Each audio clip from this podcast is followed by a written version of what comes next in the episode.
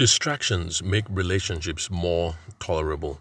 And that's something that the world has learned in a very big way over the um, coronavirus lockdowns that were all the rage last year, let's say from about March or so.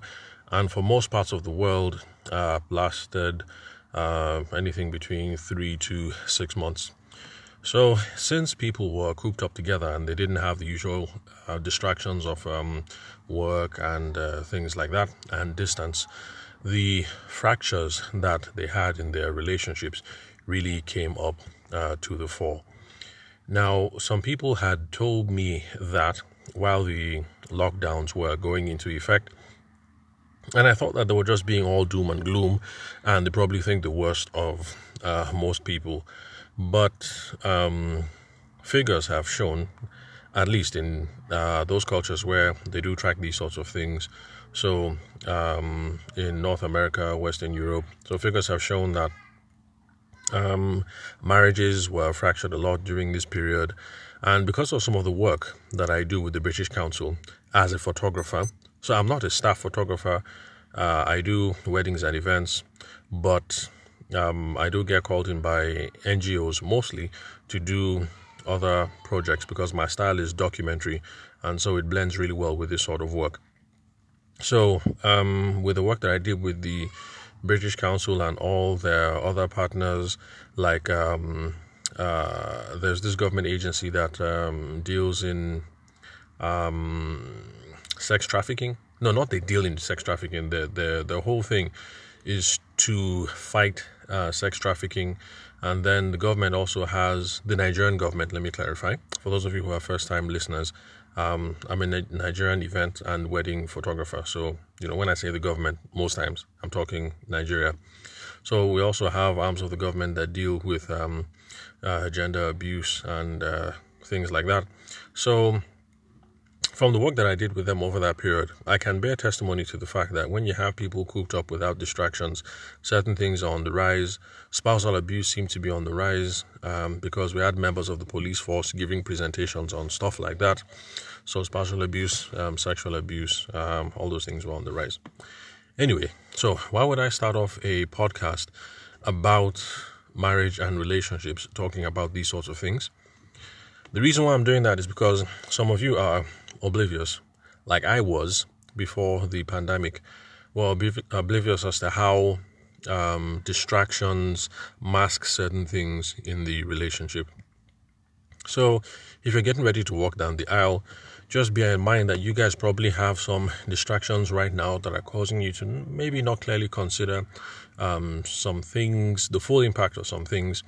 And so it shouldn't come to you as a surprise when these um, distractions disappear. So one of them is distance. So um, Patience and I, for a very long time, Patience is my wife. While we were dating, we were both in Aberdeen, and um, we had separate houses. So I guess you can't really call that distance per se. I lived with my uh, flatmate Aibe, and she lived with uh, Teresa, um, her sister. So uh, that's not really distance per se, but we went for a period of um, slightly over a year where she was back in Nigeria trying to build a career, and I was still in the United Kingdom, and so there was an element of that uh, long distance thing going on in our relationship. So luckily, we didn't have to do that too long over the four years that we dated. And I know that a lot of you now will think, "Wow, four years? What for?" Anyway, that's a podcast topic for um, another day. Um, courtship, dating, how long, what is necessary, what's advisable, and etc. etc. So there was an element of uh, distance to our own relationship, but there are those of you who uh, the distance in the relationship has been the normal thing. Um, you're based in Lagos, um, she's based in Abuja, or the other way around. Uh, you know, you're in Lagos, she's in Oshogbo, and you guys are trying to make the relationship work that way. Or for some people, you're here in Nigeria and your significant other is in Canada, and you guys are planning to walk down the aisle. And uh, when that's done, you will um, relocate. I photographed a couple of weddings like that, where the bride is here, the groom's in Canada or in the UK, and the relocation is going to follow not long afterwards. So, because you guys are far apart, there are a couple of things that um, you don't quite know about each other, or maybe that you know but you haven't felt the full brunt, the full impact of it yet. So, the bottom line of what I'm trying to say is that it's not a disaster and it's not an emergency, and it's not that all hell is going to break loose when that distance is gone. Just have it at the back of your mind that when that distance is gone, the distraction of that distance is gone, and you guys are now living together as man and wife, a couple of things will pop up, and that is just that is just normal. That happens to everyone, even for people who happen to be in the same city. So you guys are dating Abuja, Abuja, Lagos, Lagos um, you spend a lot of time together. Um, when that distance is gone, even though it's not much of a distance, maybe you guys live 20 minutes away from each other, 30 minutes away from each other. You know, there are things that crop up, like the famous um, toothpaste parable that goes around in Nigeria. Sometimes I wonder if that was an actual thing, but I know everybody who has heard most people have heard some form of the one version of the story um, or the other that uh, the couple gets married, and then the big thing that comes up is the whole thing about toothpaste. And I think in that case, toothpaste is more of a metaphor for personal cleanliness because, um, you know, depending on which uh, version you've heard, you know, the man squeezes from the bottom, the woman squeezes from the middle, and then that causes um, a quarrel. So I think it's more of a metaphor for um, personal cleanliness. But the thing is, all these habits, personal habits, um, personal cleanliness, uh, what else? Uh, morning rituals, uh, things like that. Once the distance is gone, these things become really in your face and might cause some um, some friction between you guys. But the thing to note is that as you're getting ready to walk down the aisle, expect this, make room for this, and just realize that it doesn't have to be an emergency and it doesn't have to be the end of the world. So, the whole thing about spousal abuse going on, um, divorces being on the rise, and um, let's see what else, uh, violence against women being on the increase because people are cooped up uh, during the coronavirus. It doesn't have to be that way. And our prayer is that it's not going to be that way between both of you because I suspect that you guys have met each other, you're friends, you love each other, and you've gone through a reasonable period of discernment in walking towards this marriage, in trying to build this marriage. So hopefully the things that come up will be the minor stuff, you know, morning routines, afternoon routines, um, uh, personal habits, um, cleanliness habits, you know, stuff like that. But um, don't be taken unawares. Don't be taken by surprise. Another distraction is work. And of course, work now pales in comparison when both of you are living together.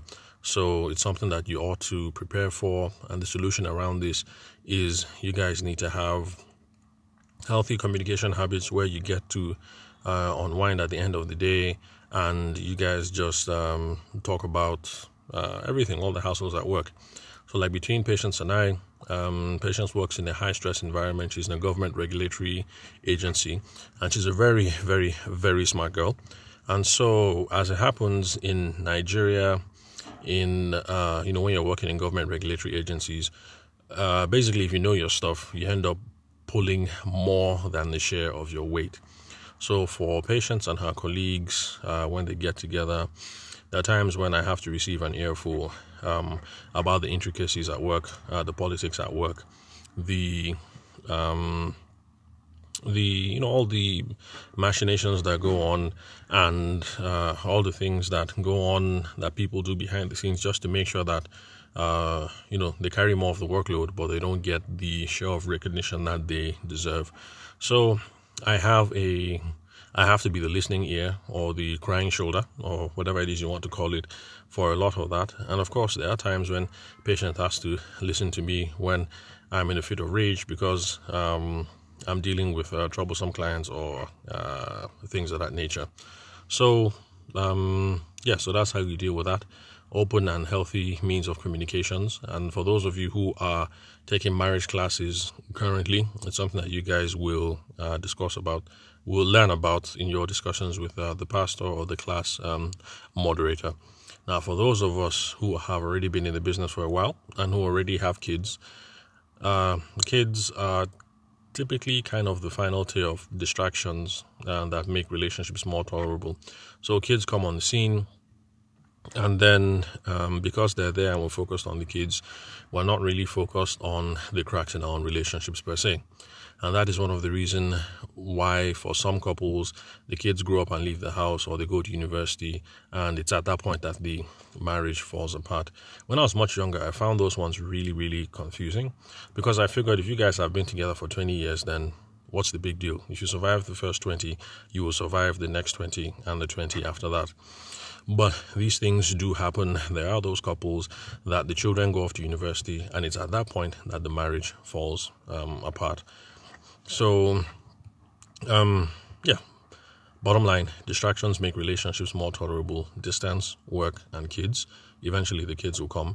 We should always be vigilant for fractures and stresses in our relationship and have an open mind to discern with the professionals, with the pastors, the priests, the marriage counselor, the sex therapist, or family members whose opinions we respect and we regard to start working on the fundamentals so that when these distractions are gone, it's not a crisis in our marriage.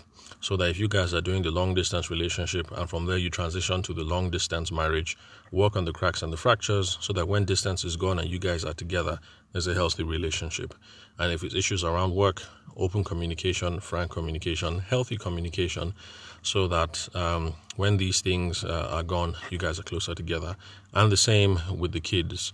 Be vigilant, watch out for the stresses and the fractures, so that when the kids grow up and leave home, because they will leave home eventually, you guys will still have a healthy relationship. So thank you very much for listening to the So You're Getting Married podcast. I'm your host, Abuja-based event and wedding photographer, Tavishima Ayede. Thank you very much for your time and your attention.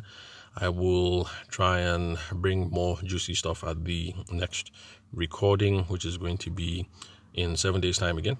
On, or is that six days? Yeah, let's say more like six days next week, Sunday. I hope you guys are adapting well to this new recording schedule where I only drop episodes um, once a week.